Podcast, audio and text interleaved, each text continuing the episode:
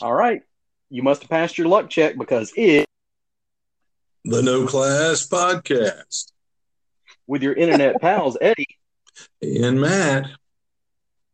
So we've held back on the podcast a bit here so we can come up with something really cool for our 25th show. It's Mr. Dark Trails, the Bacon Wizard, the Cat Daddy. Matt, put a little bit more sauce on that.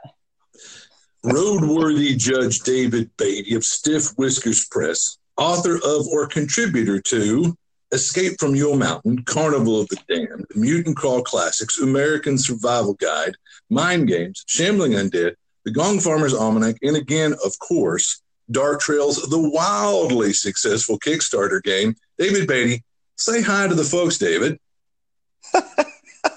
I'm sorry, man. That that intro was uh, it was pretty heavy. It kind of makes me feel like I'm somebody. yeah, well, we left out your poet, probably your most important accolade of all. What's that? Special guest Long Con 2019. Oh yeah. Well, you know, you guys popped my cherry on that. I was uh, that was my first uh, con appearance as a guest, and let me just say, if if you guys ever get the invite, uh, you need to take it because these guys do it up right. Well, thank, thank you. you. Uh, you kind of get that we do our plugs right up at the front now, so we've already promoted us. Is there anything you'd like to promote? Uh, well, you know, with the the COVID madness, uh, seems like a lot of things are being canceled here. I don't know if you guys are. Uh, are you guys going to do your? I know the the one that just recently come up. You guys canceled that, I guess, right? Oh, April's. Yeah, it would have been last weekend. Yeah, I'm sure that was a sad time. And you got another one coming up in the fall. Is that right? Yeah, November. So hopefully that'll work out for us. That's our yeah, traditional yeah. long con. So keep uh, keep dodging cooties. But as far as uh, as far as me, um, I'm definitely scheduled to go to um, Gen Con, and I think I'm probably going to try and do uh, Gamehole just because uh, Gary Con was canceled. But in all honesty, I've tried to kind of batten down the hatches and just uh, keep the nose to the grindstone with uh, Dark Trails because there's just so much going on, and and there's it's a I'm telling you, it could probably be a full time job for at least three or four months. But doing that along with trying to you know play fireman every third day and go squirt water, it's uh, some days it can be a, a bit of a task. Yeah, I'll bet you're uh, busier than a, a one-legged man in a butt kicking contest. Yeah, with your your regular gig and uh, all the work on Dark Trail. Yeah, it's uh, you know, it's a lot. I, I guess when you when you write a few things here and there, you, you don't really understand the uh, the complexity that goes into being a publisher and wrangling additional writers and artists, and then uh, there's just just so many things that go along with it. But you know, luckily, I've got a lot of great uh, folks in the community that are helping. Reid Filippo and Steve Newton, uh, Joseph Goodman. There's just a there's no shortage of people in the DCC community that you know will just reach out at the drop of a dime to give you some advice. So I would probably say if it hadn't been for these guys, uh, I don't even know if the Kickstarter would have actually launched. So it's uh it takes a, a lot out of you, but you know the good thing is is you know you've got some some mentors there that are just uh, an arm's reach away.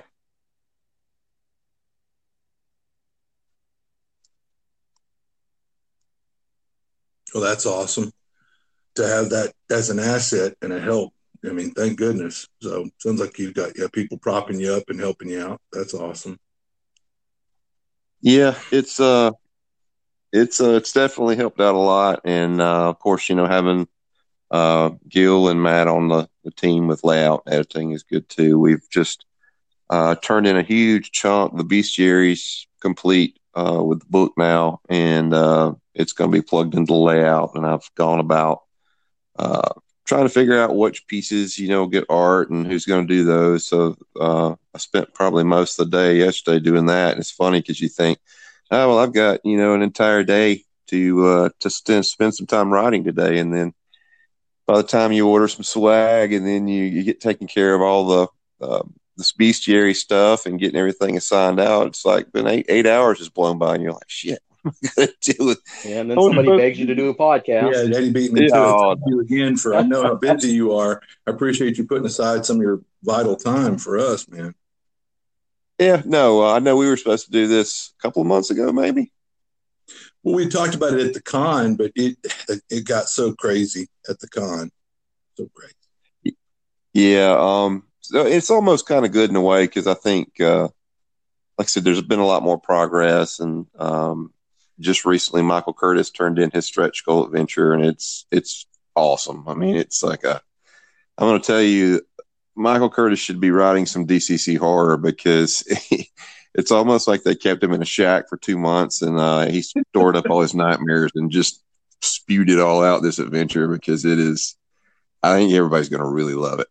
Well, no, he's good at it, like the dark stuff. Um, at last year's NTRPG, I ran an MCC mod he wrote that you're thinking, all right, it's post apocalyptic, but no, it's really got this horror element that me playing into it, and I had some theme music going uh, in the room, and oh yeah, I mean it, it it had them on the edge of their seats. It had a real creep factor that kind of it's subtle and it builds. You know, oh, it was great. He's, well, you know. Joseph, you know, he's got the, I guess the DCC horror category, and for some reason, Stephen Newton's been hogging all that. So it's just I, I, one of the things I commented when I read the adventure was, man, you need to be doing some of these Halloween adventures. And he said, Joseph won't let me do it. He's like, I want to do it. He's like, but he won't let me on those projects. So I guess he's saving Curtis for, you know, the, the heavy hitters that, that, are coming out for DCC. But it was just kind of funny because I was like, man, you, you're kind of demented, uh, Michael. he's kind of laughed, but, uh, he's, uh, he come through and, uh, we've got the other guys, uh, Bob Brinkman, who's doing one. He's he says he's pretty close to completion. So everything's kind of coming together on the stretch goals. I hope everything will kind of drop at about the same time the the book's ready to go to the printer, so we can just knock it all out. Cool. Hmm. So I know. All right. Well, it seems like Oh, go ahead. I was going to say, I know that like you're, you're super busy, like between work and, and the book, but you know, being a, a long time gamer, have you found any chance to, to gain to blow off some steam? Um, you know, it's funny you say that because I'm not a big online gamer type, but you know, with everything that's been going on with COVID, um, I went ahead and kind of, I didn't do it in time to actually run anything for the Cyclops Con, but um, tonight I'll be running my second session uh, on roll 20 and i'm trying to get it to where i guess i feel comfortable enough to do some uh, dark trails with it but i do like the fact that uh, roll 20's got like cards. So you know for anyone who's played dark trails they know there's a gun deck and uh, i think there's also some things that you can do for tokens but um, for bennies and uh, bennies listen to me for uh, boons and hexes. I was in savage worlds for a second there.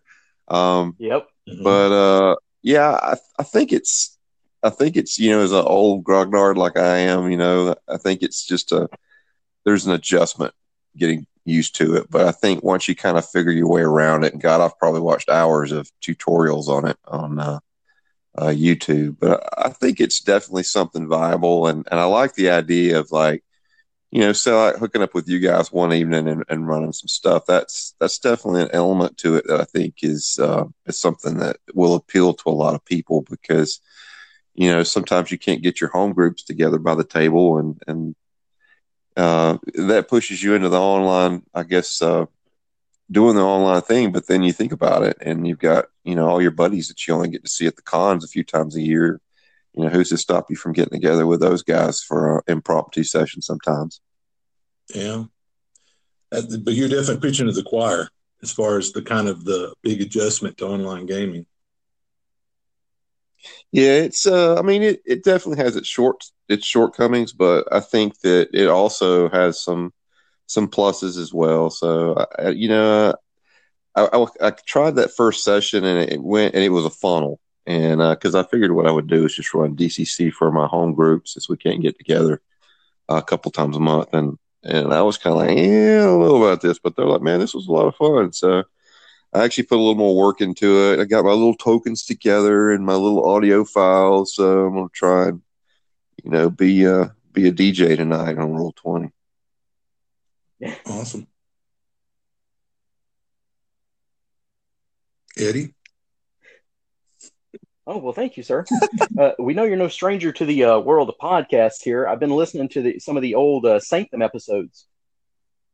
Yeah, um, I, I, always joke that I was just the uh, proverbial Wookie in that group because those guys are way smarter than I am. So they they have these intellectual conversations about these books, and I'm kind of like the you know the, the comedic element that just kind of points and says, "What's that?" and laughs. And uh, they got Mark Bruner doing that now. and He's he's much better suited to be uh, uh, have those types of conversations because I like picture books and pop ups and stuff like that. well, since you've had to make the rounds lately, uh, is there one question that you've got completely tired of that you don't want to get asked anymore?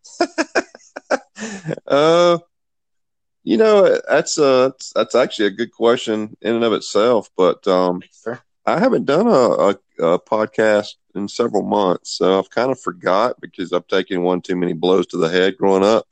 Um, short term memory, so maybe that serves me well in this. Uh, so I wouldn't say that there are any questions that that bother me. So if you got anything you want to ask, you you just fire away, Eddie. All right, we got some good ones, I think. Oh Lord. anyway, but no, seriously, this is just my personal opinion. But in my limited experience, you're one of the rare authors that actually run a great game. Um, and we had the privilege of playing with you at NTRPG. I have a couple different times, and, and Eddie as well.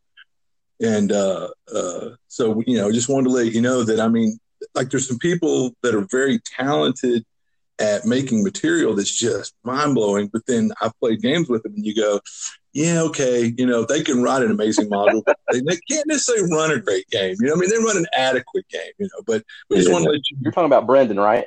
Huh? You're talking about Brendan, right? I, well, you know what? I was, was going to try not to dominate the damn podcast, but I, I will interject. It's, it's kind of a hell of a note. We run a con, and you'd figure, boy, that must be nice. And no, it's like I didn't get to play with you or Brendan at you know the damn con, and I was kind of butthurt. I'm like, well, what's the damn point of me running the con if I don't even get to play with our special guests, you know? But these are the the sacrifices. Yeah, this is all for us to get bennies, huh? It's all for us to get bennies. Yeah, but I was going to say, uh, uh, these are the sacrifices we make for the people we do the con for. It, it's all for you. you know? But anyway. Well, I tell but you, we did get to play at uh, NTRPG, which was really great game. Oh yeah, that was a great game.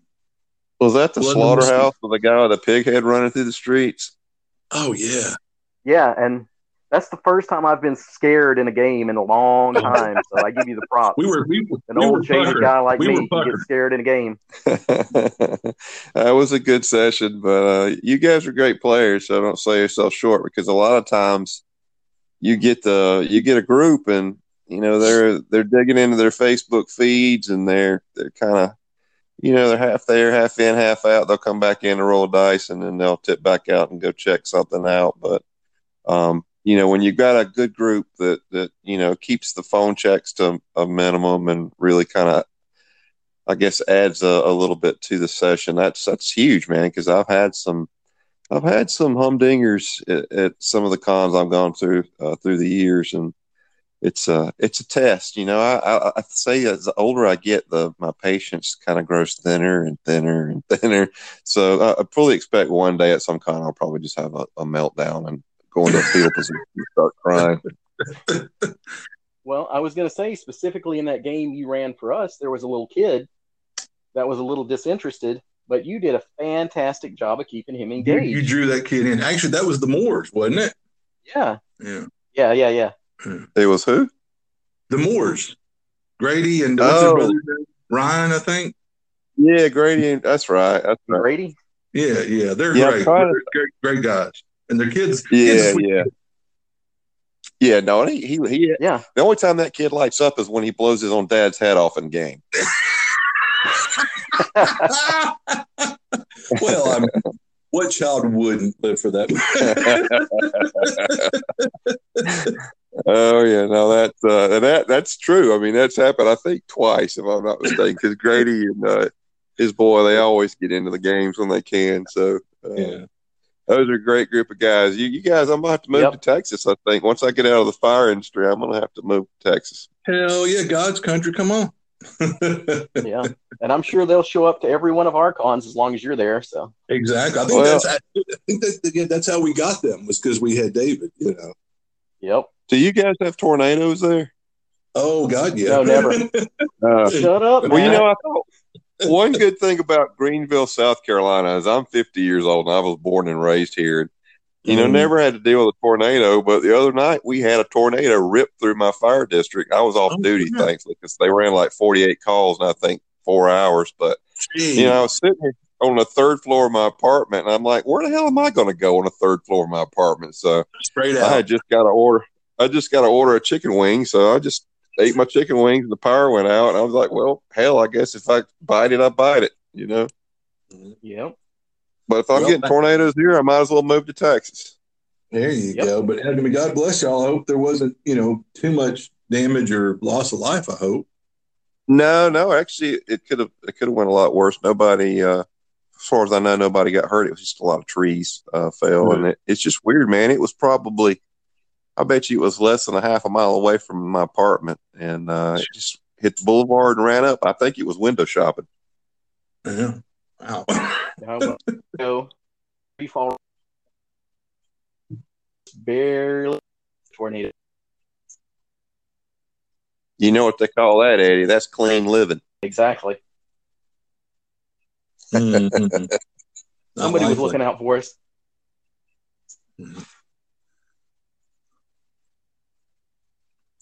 Well, all right. Speaking of running games, you're kind of the uh, music and prop master, and you were talking about uh, doing a little DJing tonight. Uh, what are some cool examples that you could give us of uh, props that GMs at home could make without too much uh, mess, fuss? well, uh, props wise, you know, that's something that's new with the uh, with the online thing. But I can tell you that I don't know if you guys use Spotify or not, but that's like my main go to for for audio streaming. And one of the things Roll Twenty has done is, uh, um, I think they got rid of SoundCloud, so you you don't have as much access to things as uh, you used to with music. So that's been kind of a a hard thing for me is just to try and find a way to interject some sound effects and some background music without um, I don't know uh, there's a there's a an app that you can use called Watch Together I believe hmm and uh, it's a it's a long way to work around it but you can uh, actually make a playlist on YouTube and then link up on that on Watch Together so that uh, everybody's kind of on the same uh, basically you're playing music and everybody could hear that. Um, but as far as the props, man, I, I'm still I'm still trying to, to get the uh, uh, I guess the online thing going. So I'll have to get back to you on that. Now with the at the table, you know, that's something that the the, the props are things that that's a rare. It's kind of rare that I'll go through the, the the efforts, especially these days when I've got so much going on. But um, that was uh you're probably pulling from Sanctum on that. Are they still doing that on Sanctum? Where they have the props? Yeah. Yeah. Um so a lot of that stuff was really cool, but um I'm gonna be honest with you, I don't use a whole lot of props in my games. when you look at Dark Trails, you got uh hexes and boons and you got gun decks and you know, Oh, yeah. if I threw some props out there, you you wouldn't be able to see me. I'd be covered up on the table. So Well, sometimes I think it, it But I will turns into say prop this. comedy too, yeah, where you just uh, have too and many again, things in the know, box. it depends on the group. You know, I mean, it really does. But uh, you can go on uh, Spotify, and man, there's so many like like the good, the bad, and the ugly. There's so many soundtracks on there, so that's always a go to when I run Dark Trails. I'll I'll throw that up here at home, but you know, you can't. Um, I haven't found a way yet to use Spotify um, in a game, so and that kind of sucks because you know I'm paying, I guess, ten bucks a month or whatever for that. So I don't know if you guys maybe you guys have a solution to that, or maybe you use a different kind of service or method for it. um, here in like the game room, I've got a, a, a Bose thing that I can stream music from my phone to the Bose.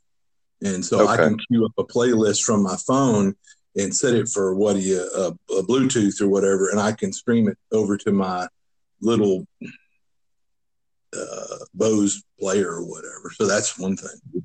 Okay, but you guys, I'm guessing as far as the online gaming, you're you're kind of like me. You're just getting your feet a little wet in it. Is that right? Yeah, that we've got a buddy of ours younger uh, that you know that's like, oh hey, let's do it, let's do it, and I'm I'm almost there, but I don't think Eddie's quite there yet. Well, I ran one for uh, Cyclops Con, but That's true. He it just did. doesn't give you the same sitting around the table. But I probably gaming. Yeah, Just- and I don't think that's something you're going to get. I mean, there may be some other elements of it that are, you know, that make it uh, worth the effort, but you're you're definitely it's not the same as sitting at the table and you know laughing when, and and gaming the way it is Oh. online. Because online is kind of like this, you know, where you got a long pause because one of us doesn't Uh-huh. know who's going to talk next. You know, it's the same kind of thing. So, but I mean, it, it's definitely I, I like the idea of like saying, hey, you know, call up the long con guys and let's let's do a session. I mean, that's something that you know I never thought about before. Actually, trying to get in on the platform. So you know that could be something that happens down the road. Yeah, I would think it would be really good for play testing too. Definitely, I know Michael Curtis. He, uh, I know Michael has a, you know, I think he wears a hearing aid. He has some hearing issues, but I noticed lately he's he's actually ran a few sessions online. So you know, if he's getting into it, then um, there's definitely something to be said about it. And I, I seem to remember Brendan saying something along the lines of like he'll get an idea for something, want to play test it. He'll just jump online, and even if it's two o'clock in the morning, there's people in Germany or something that'll join his games that you know know English well enough. Something like seemed like he told us something like I could be making this up. I don't know. I could see Brendan LaSalle running a game uh, with an online table of people who don't even know how to speak English and still pulling it off. I mean, he, What's nice when you He's can just just uh, snap your fingers and a table appears for you. Yeah. I'm going to run a game and it's full. yeah. yeah, yeah, those those DCC celebrities, they're kind of snobbish, you know. Yep. All right. Well, I, we're kind of jumping around, so I know that, like you said, uh, you've you've had great success with your with your Kickstarter. That's still underway. Uh, but you know, to make ends meet, you're a, you're a firefighter. I might, as we've I think mentioned in the podcast. How long have you been a firefighter, Dave? Uh, started when I was 19, so I think it's maybe 31, 32 years. I'll be, Wow. I'll be 51 this month, so Oh wow! Well, Yeah. hey. Well, I'll Happy just add in this birthday. is a podcast of heroes now. Okay, yeah, it's getting thick. yeah, let's Think let's about not it. You should spread be that too saluting. thick, okay? Salute this podcast. Oh, Well, you got a nurse. Thank you for your service. uh, hey, you're Front worth it. lines. Thank you. Yeah, we got a nurse, a firefighter, and a soldier. So you know, yeah. Sounds Ah. like a survival of a post-apocalyptic group for an RPG. Yeah, that's what we're rolling go. up. There Yeah. I actually got to play a firefighter in uh, at uh, Long Con. I think it was uh, I can't remember the gentleman's name that ran the the, the Sean? Rifts game.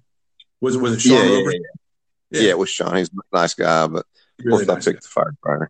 And I figured if that's one character I could probably play. Yeah, I was laughing because I think a number of people commented on that. You seem tickled to get to after all these years play a firefighter in a game. You know, so Yeah, it was kind of fun. Uh, you know, I'd like to think that I built my entire career up for that moment. Mr. Eddie, All right. So usually we like to ask people how they got into the fantasy thing in general, but I guess you've been playing since you were playing D and D since you were a little kid. Yeah, I think I started around eight years old. Uh, we moved into a uh, a new house when I was just a wee lad, and uh, there was a a kid in the, the neighborhood. He was probably about three three years older than me, and uh, we didn't know what the hell we were doing. Um, Yeah. But we had a lot of fun with it, and uh, I just I don't ever remember not having a. You know, we went from D and D to uh, Gamma World. We did a lot of Gamma World and then Marvel superheroes, and and then I got all emo and played Vampire Masquerade yeah. for a while. And, yeah, and then I stopped cutting and wearing trench coats, and uh, I, should, I shouldn't say that. I, I was never a cutter. I did wear a trench coat. That was pre Columbine, though. Yeah, um, the mafia. But uh, you know, I went from uh, World Darkness and then went back to uh, D and D. So yeah, I mean, I've I've always uh, I did get to a point though. I think when three three 3.0 D and D came out, I just it was so crunchy, and I was running a game the way I normally run games, and players were just doing off the wall shit legally. You know, it was like I'm like my poor monsters, you know, what are you guys trying to do here? Yes, they were metagaming and, and that kind of turned me off. So, um, and that was before I think the old school, you know, kind of came yeah. back into the into the fold. So I think I might have kind of taken a, a little bit of time off from it from there, but eventually uh, got back at it. We even did some uh, Warhammer Fantasy for a while and uh, Star Wars D6, you know, West End, that seems to be everybody's favorite. So, yeah, I've always been gaming, man. I mean, I don't know. I guess it's just in my blood, just like it's in you, you know. Uh, I'm sure it's in your blood as well. Oh, yeah. Um, I've, I've always been a gamer. I mean, whether it was board games or role playing games or, or video games, you know, I've, that's a big part of my life, always has been. Yeah. But I guess yeah. kind of for the Southerners, I came into it later, and I can just imagine if I'd had the books back in the day, those would have went into the fire or something immediately. that devil game. Oh yeah. Well, I had buddies, unfortunately, that went through that growing up, like yeah. in high school. The um, one particular really good friend, like his, he would go through phases where he'd say, "I can't play anymore," and then a month or two, he'd start, he'd show up and he'd start throwing dice again. But yeah, his parents would confiscated stuff. My mom never did. She really encouraged me to be a Luciferian and uh, do a lot of ritual sacrifices. yeah. My parents just didn't care. Like, whatever. As long as you're not annoying us, go away. You know? Well, yeah. I mean, as long as you're not doing drugs yeah. and you're at least making decent grades. I mean, I was a CD student in school, but you know, I was having more. I was more interested in having fun in high school. I was always getting into mischievous trouble, but I had a I had a great mom. That, you know, she uh she, she kind of let me roam. You know, she let me do my thing, and that's one thing I can can definitely uh, thank her for. Yeah, we might be the last generation of like just latchkey, you know, wander around, do your own thing, you know, generation. Yeah, be home by supper. Yeah, that's true. Kids, these days, man, I mean, you, it's cool to be a nerd. Back in my day, I had to. We played D and D in the art room at lunch and tried to avoid the the football players because we'd get you know uh, get our heads tossed in the toilet or whatever. So, you know, now all the girls are into it, and oh yeah, it's, it's yeah. Like, where, where were all the hot girls playing D and D when I was young? It's like, I'm like, I'm like, you young whippersnappers don't know the day I used to have to walk 10 miles just to go to the art room and throw dice and dodge the football players, and the girls wouldn't have a thing to do with me. Yeah. You know, it's like they got it made. Yeah. so that's, uh, like, that's like crotchety old man coming out of me. That's the whole thing. That's the whole seed of our podcast here. Crotchety old men shout at sky. Yeah, pretty much. yeah. I had to you know, do Thaco uphill both ways, you know. anyway, so I guess I read it somewhere or heard it probably a fallacy, but um your your your your what is your first true love is, is post apocalyptic. Is that a true statement, David? Yes. It's the I'll tell you something, it's kind of funny because before Dark Trails uh came out of the birth canal, uh, it was I was dead set on doing a post-apocalyptic DCC game. Um, you know, and and I mean, you already had uh, um, America, which is a great game. You know, not taking anything at all from Reid, but you know, when you when you have a you know, I just I had my own kind of idea what I wanted to do, and then it, then I learned about this MCC playtest thing and this Jim Wampler guy.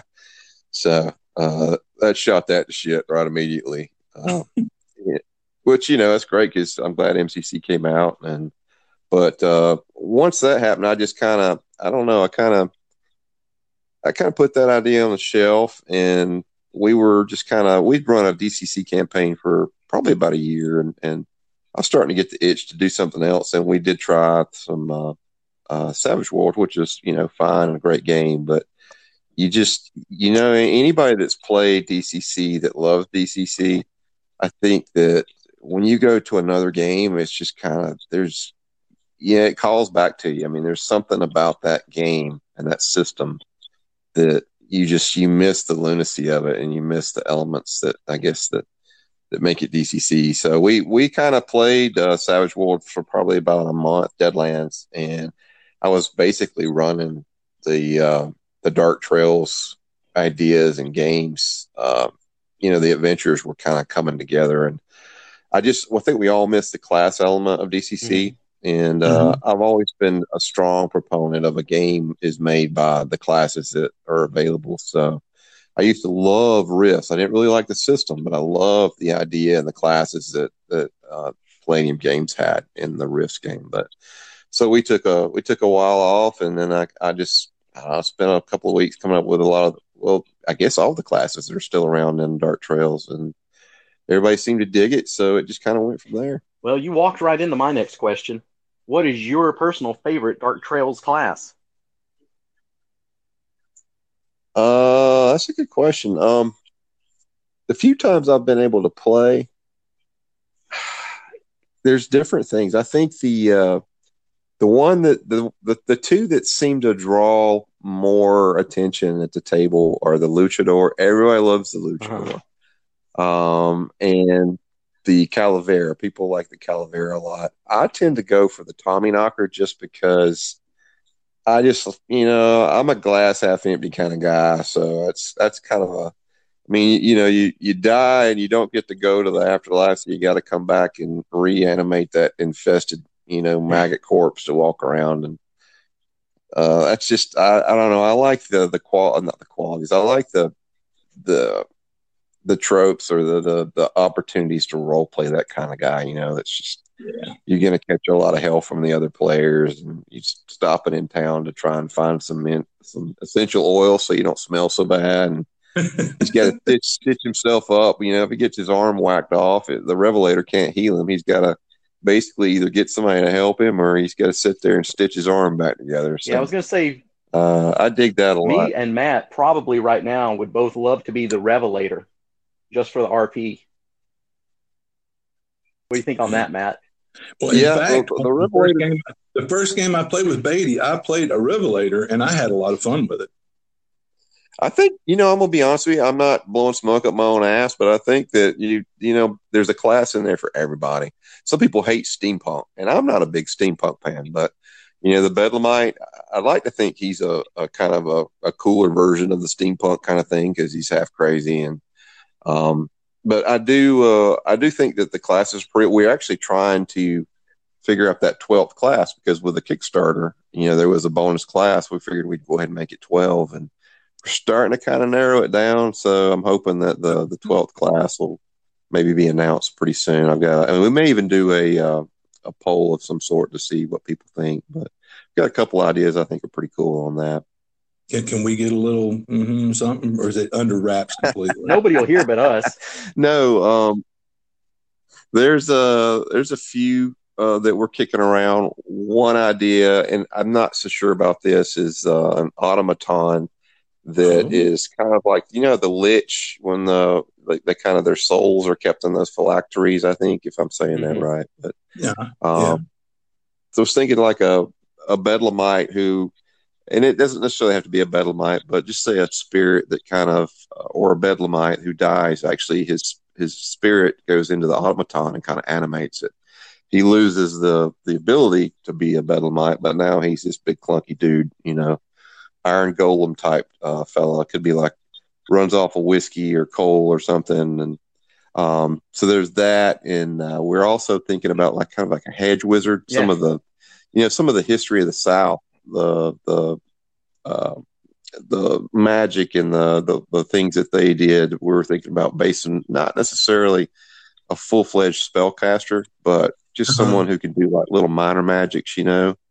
Mm-hmm. Um, and then uh, the, there's also some discussion of like a voodoo type yeah. uh, character who the, I don't want to introduce a whole new selection of spells because right now I hate spells, guys. I'm going to tell you, DCC spells yeah. are fun, mm. but when you're writing them, there's like 200 uh, going into the Dark Trails book, and I'm yeah, and I'm 50 in, and, and this is going to be the biggest chunk of the book. So once it's done, I think it's going to be all downhill. But anyway, I didn't want to have to to worry about creating a whole new section of spells. So the idea is the uh, uh, the voodoo guy uh, actually can channel and summon spirits that actually, depending on like Baron Samedi, might give him some kind of special ability that he could use. So he'd have uh, access to a, like a pantheon of spirits. You know the oh, wow. um, the Lao. If I'm saying it right, I'm not sure if I'm pronouncing that right. Which is basically the pantheon of uh, voodoo spirits, gods, whatnot. So. What do they call it? Hogans or something? What is it? If I mispronounce yeah, yeah, yeah. There you go.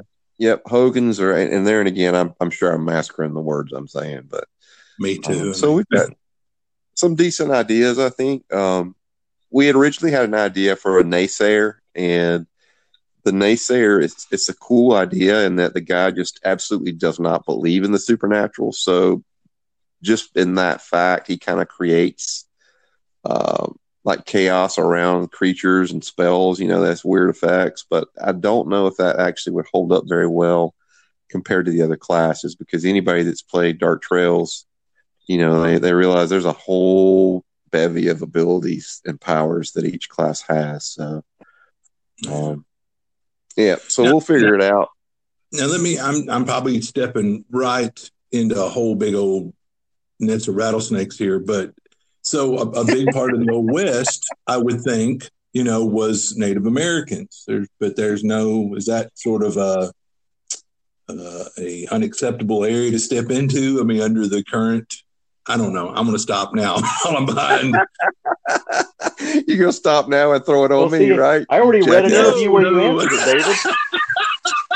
David. no, uh, the I'm gonna be honest with you. When I when the when we first, or when I first, I keep saying we, but there's only one Dave. Um, when the Kickstarter was getting ready to launch, I had every intent of I was going to try and do like a Mystic Dog Soldier because I did a lot of uh, reading and watching a lot of documentaries, and there's just so many elements of Native American history that you could pull from to make.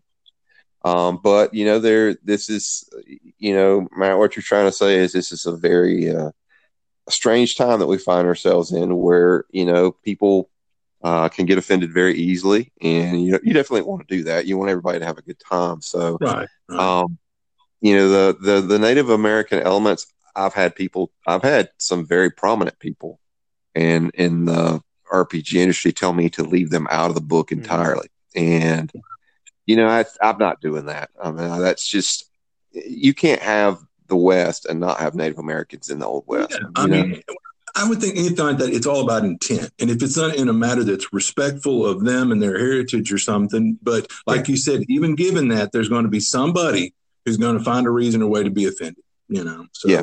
And, and, you know, so you've got to, you and, and I'm going to tell you guys, it's, that's probably the, been the biggest, I'm I don't want to say problem or but it's just the the one thing that I've tried really hard to come up with a good way to handle. And I've tried, I have reached out to uh, Native American authors in the RPG field, uh, probably three or four. You know, there's not a lot when you when you go looking. I mean, it's yeah. I'm sure there are a lot more out there, but just in my searches, I've I think I found maybe four, and they they were just all too busy. They got their own things going on, so that leaves me back to square one. And you know, I, I don't I don't know what's going to end up I hope that everybody's okay with what is done. I just plan on not. You definitely don't want to throw all the tribal nations into the melting pot, and you know I don't think that's the way to handle it. So what I'm probably going to do is uh, touch on it lightly, and you know maybe do some suggestions. But you know if you guys want to run a campaign uh, based around or, or that involve Native Americans, I just I think that it's something that you should just do a little homework on and, and try your best to be respectful. And, right. you know, there, there are a few folks that, you know, have Native American ancestry in the community that I've reached out to. And so, I mean, nothing will be put out that hasn't been uh, put under some eyes just to make sure that, you know, it, it, it does, you know, I guess it's not going to piss off anybody. I definitely don't want to do that, but I'm I'm also not going to be that guy that just you know, well, I'm just going to pull everything out. But if if I do that, then I'm going to have to take every beast and creature that has any kind of folklore relating to Native American history, and then I might as well go ahead and take the Calavera and the Luchador out. You know, I mean, it's a it's a slippery slope, and so I'm just going to try and do my best, and and hopefully, folks that know me, you know, will understand that and, uh, and appreciate what's in there. Well, actually, David, sure. I was reading an interview that you did a little while back, and what you'd said on that one because they hit you with that one was that it was kind of like you didn't really need a race as a class, which I agree with. You can be any of yeah. these twelve classes. Yeah, I do, but you know, but whatever background you want, and as a player, that's your choice you do you. Yeah, no, you're right. I mean, you could you, you could take a Native American, could be a Tommy Knocker. As a matter of fact, the uh, the artwork for the Tommy Knocker is a Native American, but um, you could do that certainly. But you know, in a way, there are a lot of really good. Um, there's there's a lot of material that you could use right. on your own if you wanted to. I mean, you could do a shaman. You could do the dog soldier. Uh, you could do a skinwalker. Um, you could do a lot of things that borrow from you know the folklore of that, but you know as, as far as in the book, I think it's best just to leave it to where it doesn't matter if you're an Irish immigrant or a Navajo or you know if you want to be a Bedlamite, then you know that should just I think that yeah. should be okay. when you, you've got enough irons in the fire anyway, so I mean that's one less thing to have to wrestle with right now. And maybe you could coordinate with one of these uh, people that are in gaming in the future for some supplement, you know. So yeah, well, one of the things I don't know if people understand or not. I don't know, you know, there are a huge portion, I think, of backers uh, for Dark Trails that probably weren't in the DCC community when it launched. So they probably don't understand this. But, you know, I'll say this to anybody if you've got something you want to put out with Dark Trails, you know, do it. You know, I, I'm, I'm all for having the world grow. And it's not like I, I'm wanting to cut out anything. I just want to see people use the game and do their own thing. And I'm sure, you know, that's, that's what Joseph Goodman has done with DCC. You know, he, he welcomes any and everybody to, to basically create under his umbrella. And, and it's a, I think it's an awesome, I mean, I, I guess that you've got that going on now with D and D and even Savage Worlds now, but you know, Joseph was doing this, what, I don't know, 6 mm-hmm. years ago or right. How long's DCC been out now? I guess seven years, maybe. I, th- I thought it was 2010. They when, when they first started working on it, the beta and whatnot. So yeah, I came into it a little late, but you know that's to me that's such an amazing thing because it just it it it just gives you that that platform to create your own thing and share it with other people, whether it's a fanzine or or your own module. And there's some great stuff out there. So. Oh no, uh, that's uh, yeah. what I told people. There's just the one core book, but then if people go, well, I want more material, I go, man, there are so many people that love this game that have produced so much really great quality free content that's out there on the internet. It's out there and you can find it. And so, and, and no one's ever tried to inhibit that. Like you say, I, I think you're saying is, and it's great that just how, how much the, the fans love the game and love producing all this. Someone has a cool idea and boom, you, if you probably think of something, someone's already done it and it's out there, you know, for DCC. Yeah, it's uh, it's definitely getting that way now. There's so many people creating stuff, but I think with uh, the D and Dungeons and Dragons, I'm, do you know what that's called? The their online thing is it? Oh, the, the DM Guild used to be the. Yeah, yeah. I think they take don't they yeah. take a percentage or something of whatever you put up there for sale. So you know, and there's nothing wrong with that, but you know, Goodman he doesn't really ask for anything, and that, I, I feel the mm-hmm. same way. I think it's just flattering for anybody to to you know I mean whether you're picking up the Gong Farmer's Almanac or uh, you know John Watson's yeah. running his Hell Train. I mean people that are coming up with their own adventures. Eric Young's got something you know, that he wrote up that uh, eventually I'm sure we'll see some light of day. There's just so many guys that have already wrote things for Dark Trails, and it's such a flattering feeling to to have somebody take your idea and and slab their their icing on the cake. I just think that's awesome. All right. While we're in, yeah, There's while we're in uh, DCC, I was going to ask about Carnival of the Damned, or probably when I run it, it'd be Carnival of the Damned Good Looking. but that module is just jam packed with so many ideas. You really put everything into that. So I was going to ask you a little bit about that, about how it was to just write something with that much stuff packed into it, and see if there was any Ravenloft influence on you, and if you had been a Ravenloft fan. Uh, you know, it's funny because when I finished that adventure, I think it was like I think that book is like a hundred and yeah, it's like some odd pages. You know, most adventures are twenty or thirty pages. Yeah, and I was like, I'm never doing this again. I'm never going to write this book. And my very next project is a damn 600 plus page book. Hmm. Uh, so yeah, um, no Carnival.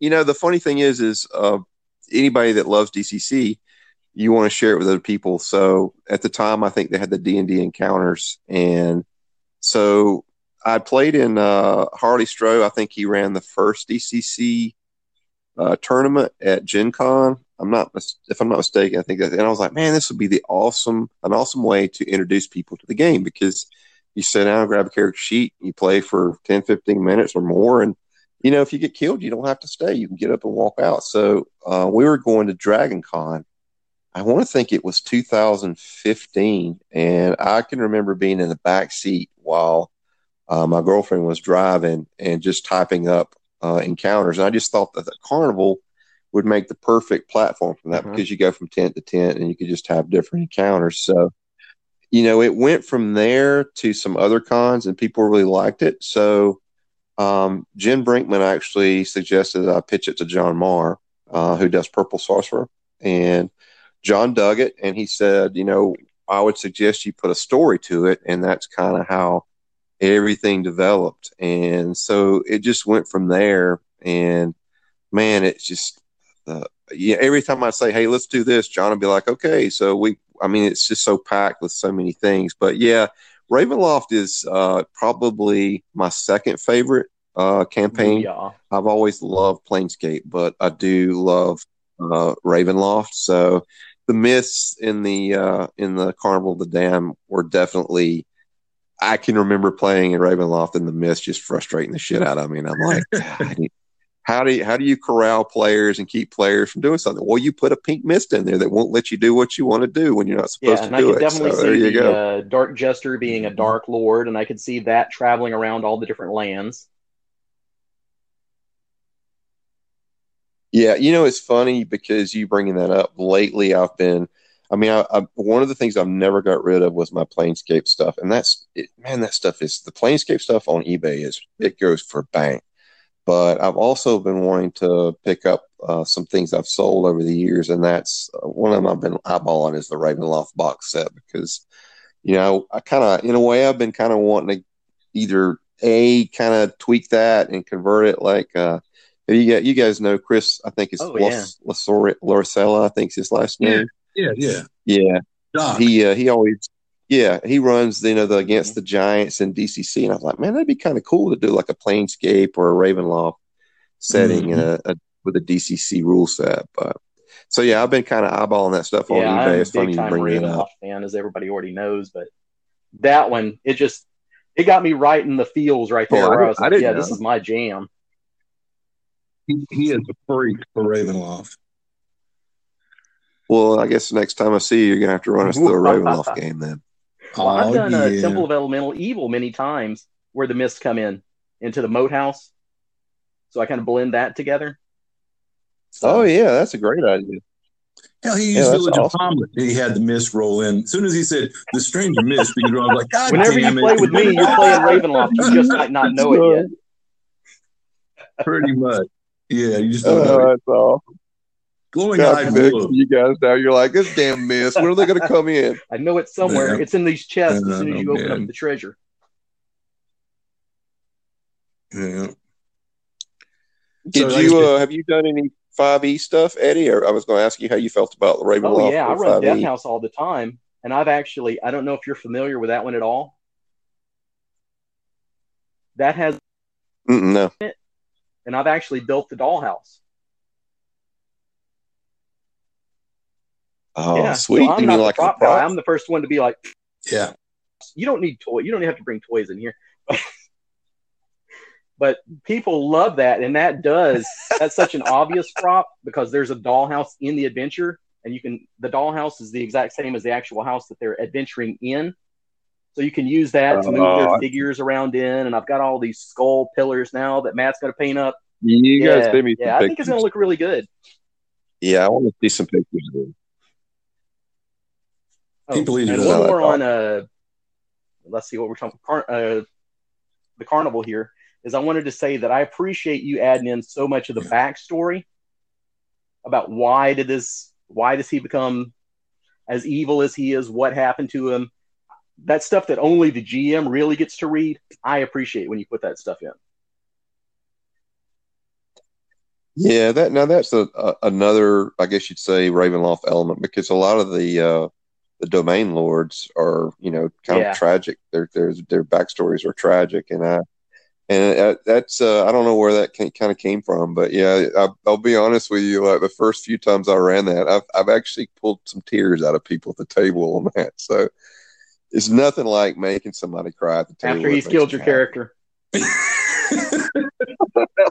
th- th- there's only one other time I made a little girl cry at the table, and you know, I think it's one of these times where people would applaud me. But it was in a Michael Curtis. Uh, uh, it was a play. It might have been a play test for Metamorphosis Alpha. I can't remember, but this this kid was the the the brattiest kid I have ever uh, dealt with the table. She just did everything opposite of what the the group wanted to do you know, running around screaming as a character. I mean, it was just one of those things when you're like, God, how, how much longer are we going to be doing this? But uh, so we were in this big fight, and her character had gotten into an elevator, I believe, and was going up. Well, I didn't even think anything about it. I was uh, in the middle of the fight, and I used a power mutation called Death Field Generation, which sucks, you know, hit points from everybody in the area. It was one of those last ditch kind of efforts, and I didn't even think about it. So I used the power and, and I think the encounter was over. And then the elevator came back down and the little girl's character was dead because of Deathfield Generation. And I've still got a picture of this kid. She would not talk to anybody. She was so pissed. Michael Curtis Curtis even tried to give her another character. She wouldn't play another character. So She that's one of my again. crowning moments of cons is making a little girl cry.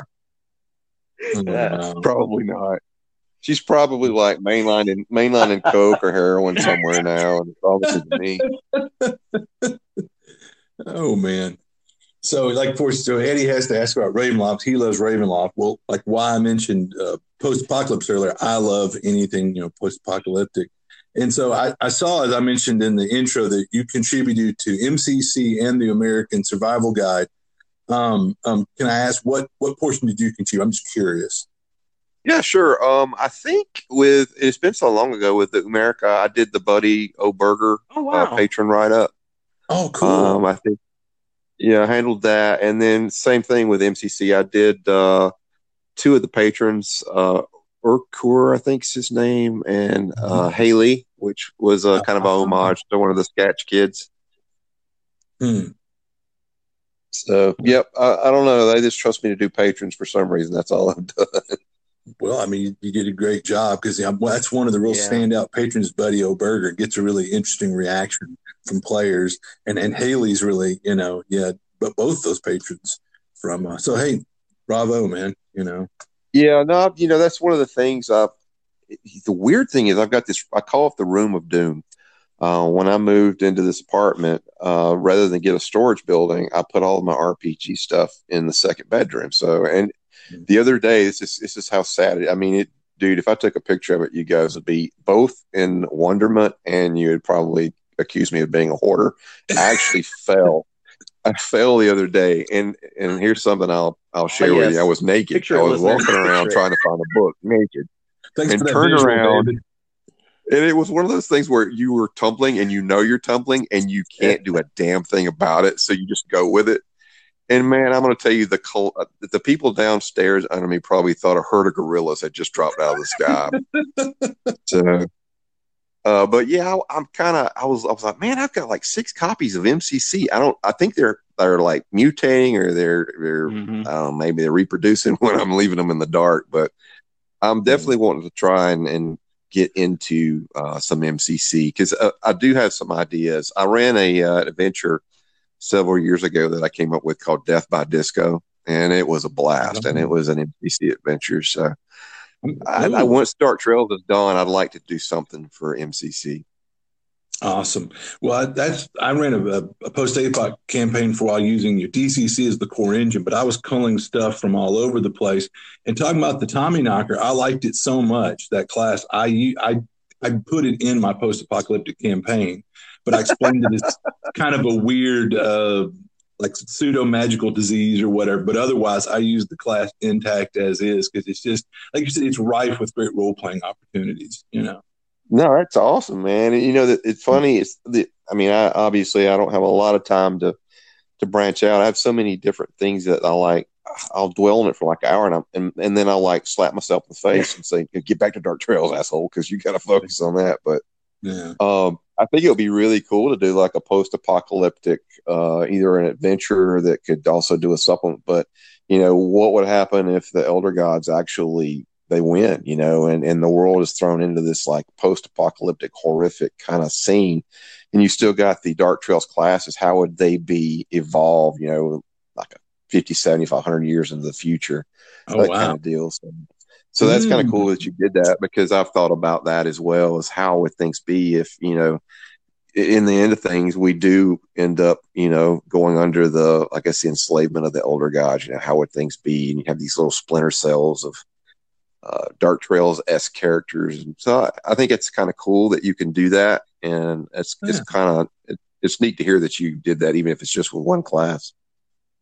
Well, that's the thing. I mean, I, let's face it. I think all three of us appreciate DCC in that Yeah. as that that core engine and all the material that's been produced by different people we've talked about, and you, you can cull in, things in and out very easily, and they blend in. Oh, you yeah. know, you know, I mean, and yeah, so It's Oh. an a la carte system, I think. yeah, it, it's one of its Well, strengths. speaking for of sure. a la carte, you walked into another one of my questions while we're uh, talking about your greatest hits here. Everybody's got their favorite DCC module that they will run everywhere. Mine is Shambling Undead. And I didn't know until I was really looking at it the other day. Oh, Wormtooth Abbey. That's always Yeah. been my favorite encounter because you can mix and match on that one and Yeah. fit it to your time slot. But I Oh, will cool, always man. have Wormtooth Abbey. You're always going to hit that event, that part of the adventure. it, and he it gets the funny. visceral Yeah. reactions from people from that part of the adventure. He gets the most visceral reaction. People just don't Yeah. like having their teeth yanked out, do they? no, they'll cringe. They'll, they're white knuckling the table just hearing the descriptions. They're cringing in their chairs. Oh, that's awesome. That's awesome. I can tell you this, though. I mentioned it earlier. The Michael Curtis adventure is called Nest of Snakes. And there there's some cringe-worthy moments in that adventure, man. I tell you, he's done some good Just- stuff with it. Awesome. because that's the real point of the podcast. As me and Matt have done that one as a competitive mod with two different tables. So we kind of rewrote uh, Wormtooth Abbey, and in that, in the other temple that you go into, you get your eyeball yanked out with an ice cream scoop and a slug dropped in.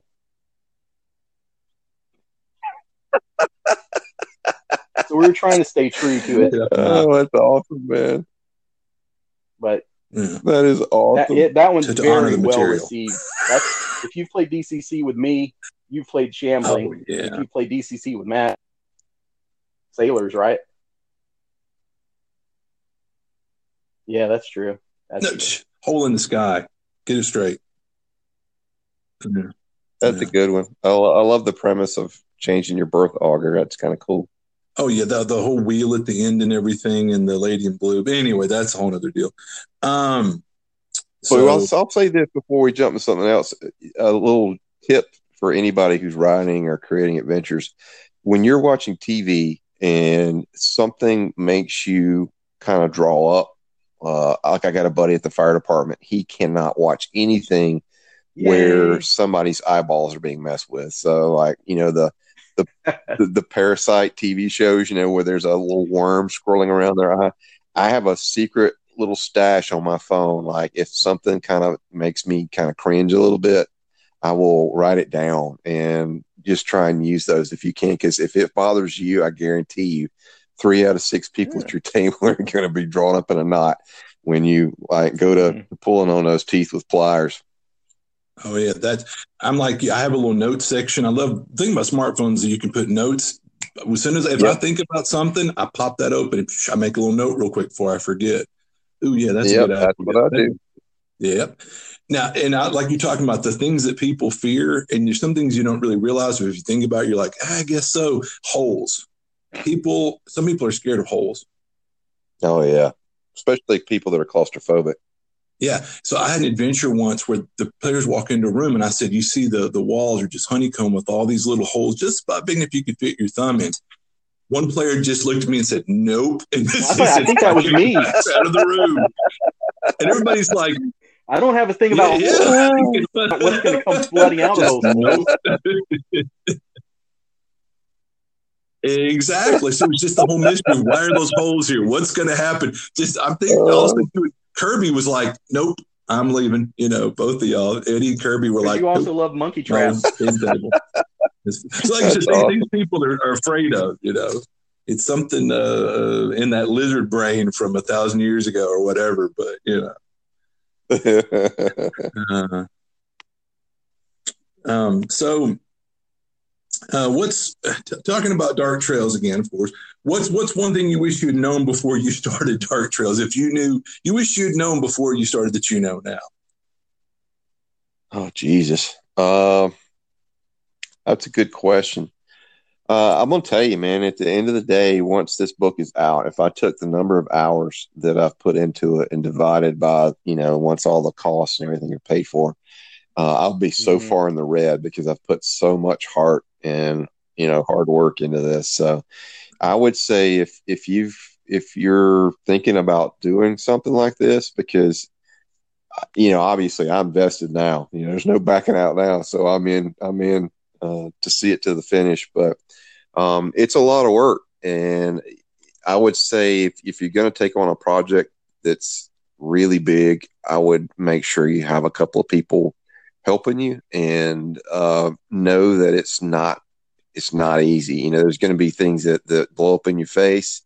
You're going to have to keep up with other people that you know you're you're depending on to turn in material and art and things like that. And it's it's it's a you got to be a juggler, and I've never learned how to juggle, so it's it's been an experience. If I could probably go back, I I might have done more of a fanzine, kind of like Reid did. Reid did something that was really smart. You know, he he kind of put uh, the world out in fanzines, and then once he got to a good point, he uh, he did the Kickstarter and did the compilation of the fanzines, and I think that's a, a definitely a more manageable way to handle, you know, creating something. Uh-huh. Um, at the time, I didn't want to do that. At the time, I was like, I don't want to put out no damn fanzines. I want to put everything out in a damn book, and and now I'm thinking I should have done fanzines.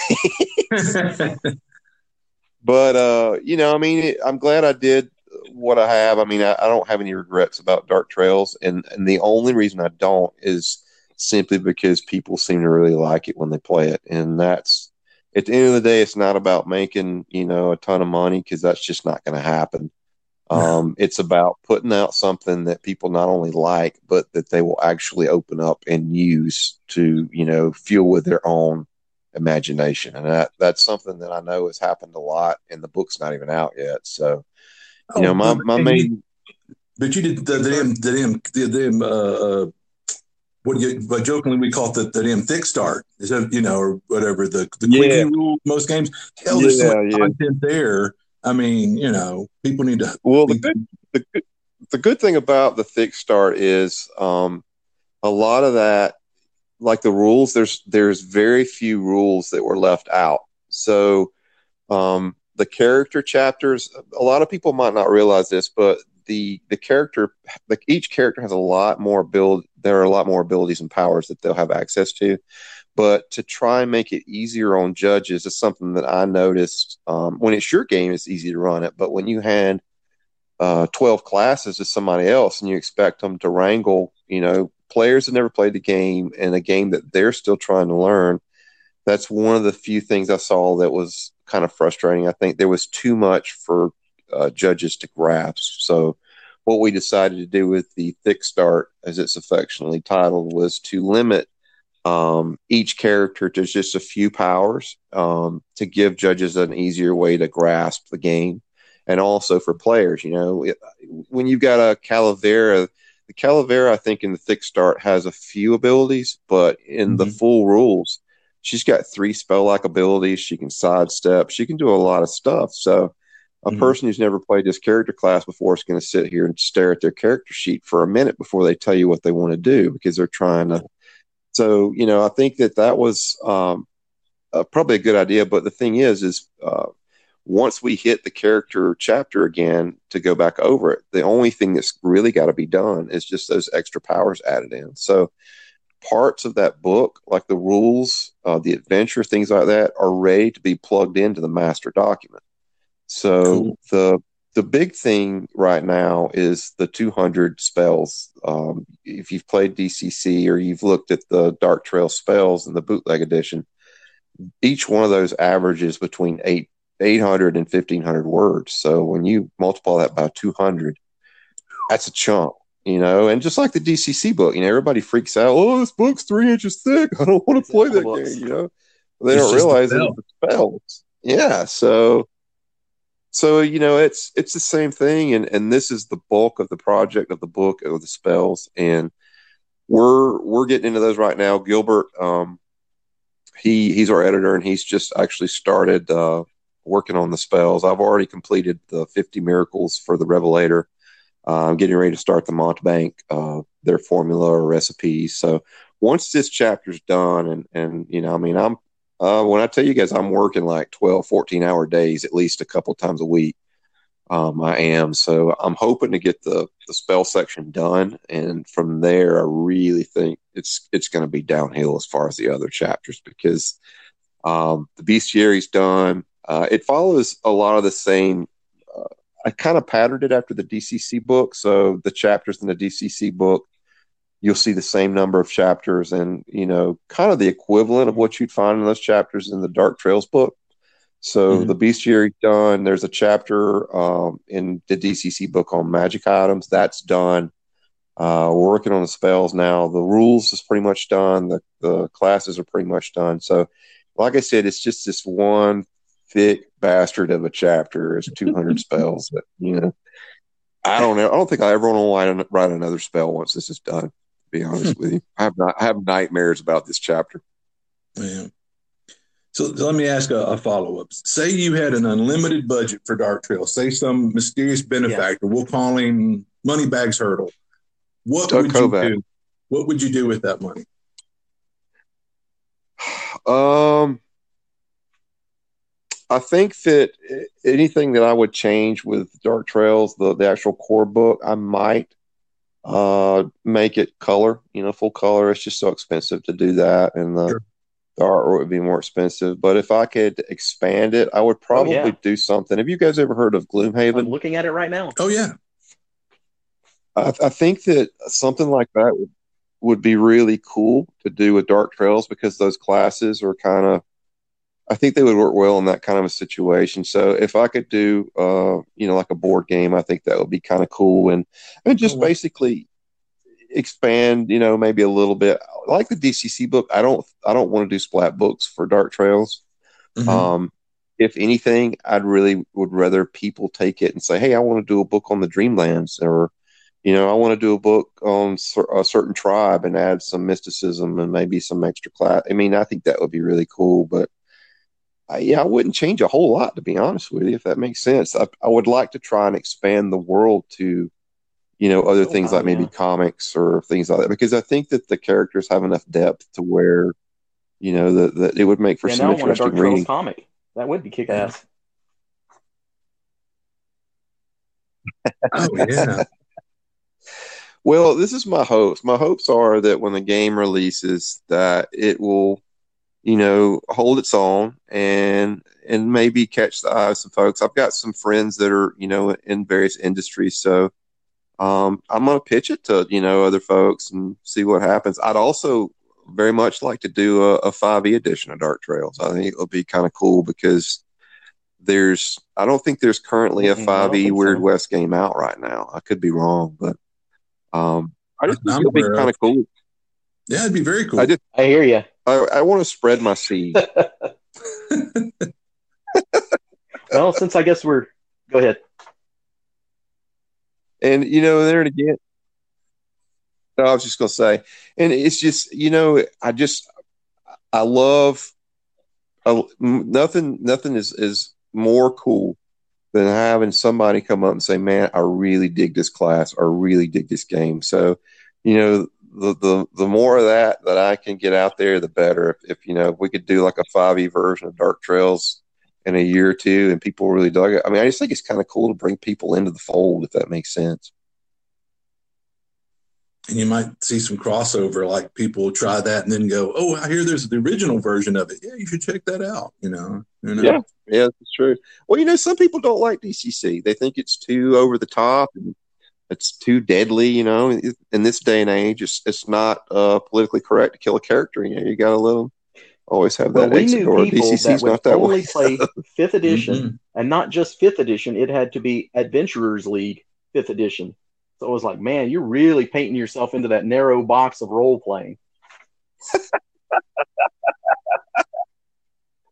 Know. Oh well, yeah. I I think that if you took ten people that were diehard five E players and you put them in one of the better DCC adventures, I think at least half of them would probably be like, "Yeah, I'm gonna have to check this DCC game out. It was pretty cool." Because you guys know, I mean, if you play DCC at a con, we have a blast. It's just a fun game. Oh yeah.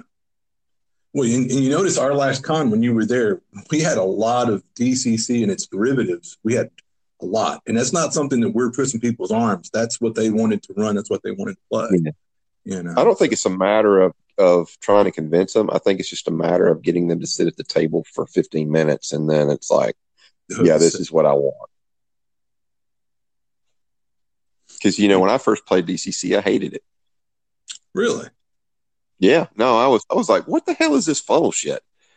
uh, we had we had just gotten out of a, a Pathfinder year long campaign, and I had this badass half orc uh, thief, uh, Bill Dud Gallows. I still remember his name, and uh, our our game master was like, I'm getting tired and burnt out, so he brings out this damn DCC book, and you know, I'm playing a, a, a farmer and a gong farmer and a turnip farmer. And I'm like, what the hell is this? I just went from playing an eighth level uh, thief to uh, somebody with three hit points. So we were all kind of stunned, you know, once the, the funnel was over and we were looking at our surviving characters whose stats were just shit. I'm like, what am I supposed to do with this? And, you know, just, I don't know why. Just, it, I guess I'd gotten into that mode of, you know, Pathfinder and the crunch and, and for some reason, like months later, I don't know why, I picked the book up and started reading it. And I was like, this is the best thing ever. Mhm. I'm sorry, Joseph Goodman. I'm sorry I hated your game. Okay, well, kind of talking about the multimedia Mhm. experience of Dark Trails. Uh, I don't know if you're a fan of the old Twilight Zone shows. Have you seen the episode? You may not remember it by name, but Yeah, Still course. Valley. So it's the end of the Uh, give me a little story on it. and a witchy man shows up and says, "The Confederacy can win, but you have to make a deal with the devil." Oh, you've got to see that. I was just going through watching No, some old episodes, and I was like, "This could be a Dark Trails Yeah. prequel, or this could be an adventure, or something like that," because it just slides in around that time period. I know it's after, but it's definitely one of those things. No, you uh, track Still track down Valley. the episode name because I'll definitely look it up Still and watch Valley. it. That sounds awesome. Yeah, really, really good. Still For Valley. movie, TV shows Cool. with the uh, Wild West feel, the Dark Trails. Some recommending something, so check that out for sure. Yeah. Oh, Steel Valley. What is it again? I'm sorry, you broke S-T-I-L-L up. Valley. But yeah, Okay. Cool. I'll do that. I've been actually been watching some. When I get bored, sometimes I'll watch. Uh, I picked up Oh, the yeah. box sets for the Wild Wild West, Uh huh. and a lot of a lot of those, like almost every episode, I'm like, that'd be kind of cool. You know, there's a lot of things you can pluck out of that to make uh, Weird West Adventures from. hmm All right, Matt. Yeah, I think this is the first Oh, podcast I've ever done. We do all ours ever, naked. ever done naked. Duh. Well, Eddie texted me and he's like, "You don't have to put your pants Joke's on." on- But what Eddie didn't know is I didn't have my pants on. Commando podcast. no, duh. That's Uh, that's it. That, that sounds awesome. Sponsored by the Patchless Longview Computer podcast brought to you by Eddie and Matt. Right on.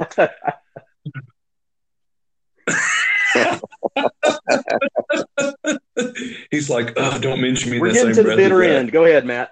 All right. Well, so um, yeah. Well, I'll let you go with uh, uh the. I think you've already said it, but, but you go and kind of reiterate about the long Okay. con.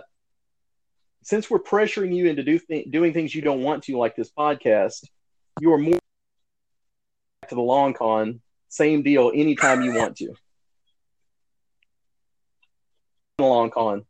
Anytime. Well, I appreciate that. Well, I'm gonna tell you, it's it's a you guys, uh, you did a, a great job. I mean, I've I've obviously I've been to a lot of different cons, larger and the smaller ones, and in betweens, and uh, you know, I was very. I know Brendan LaSalle was as well. We were both very impressed with with what you guys did, and and humbled by the fact that you took such good care of us. So, shoot those dates to me, and if I can make it happen, I'll definitely uh, come back because I had a blast gaming Yeah, with you guys. yeah.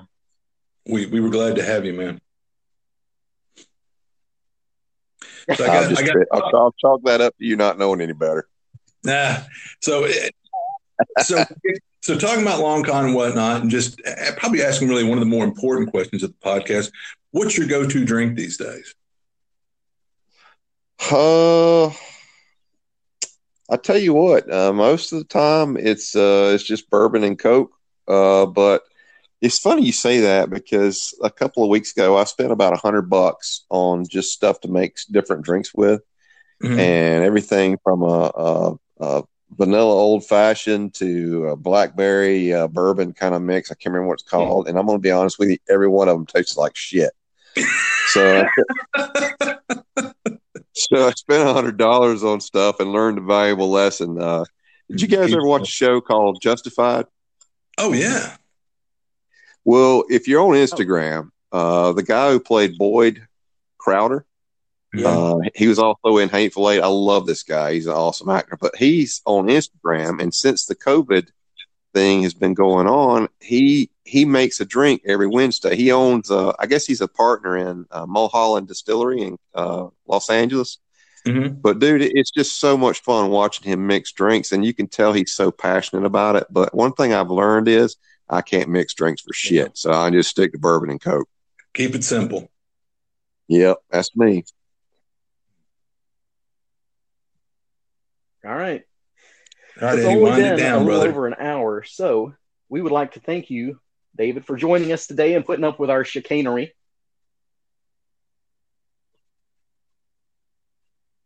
Anytime. All right. Well, like a zero level character, we've got no class. And now we got no bye hit bye, points. podcast land. Later, folks. Thanks, David.